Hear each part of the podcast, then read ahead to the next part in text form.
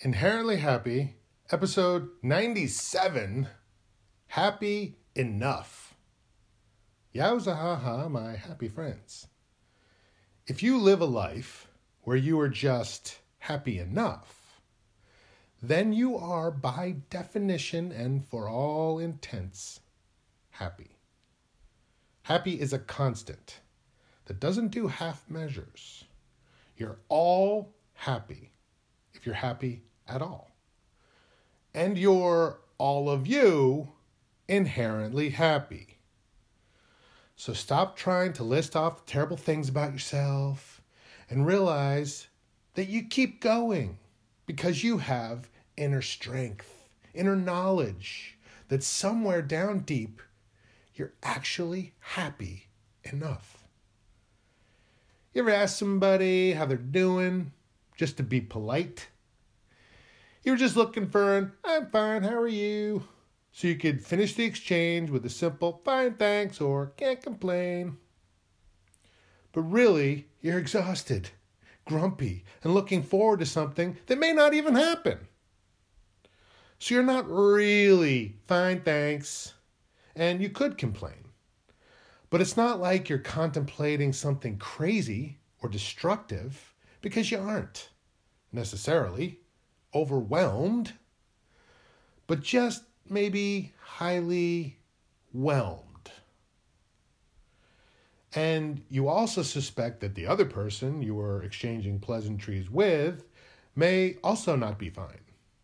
But you really don't want to get into it, just in case it's worse than your thing and you have even less of a reason to grumble. But grumble away to whosoever you think will appreciate the sharing and let them grumble in return if you can stand it. This does not mean you aren't all happy. Happy is like a tiny light bulb, way down deep in a sleeping bag. It's always there and always on. It doesn't get hot, so no fire hazard. Just a warm, ever glow. But you can only see it if you look down deep inside. But once you do know it's there, then you know you can always navigate the darkness because you know there's a light on for you all the time.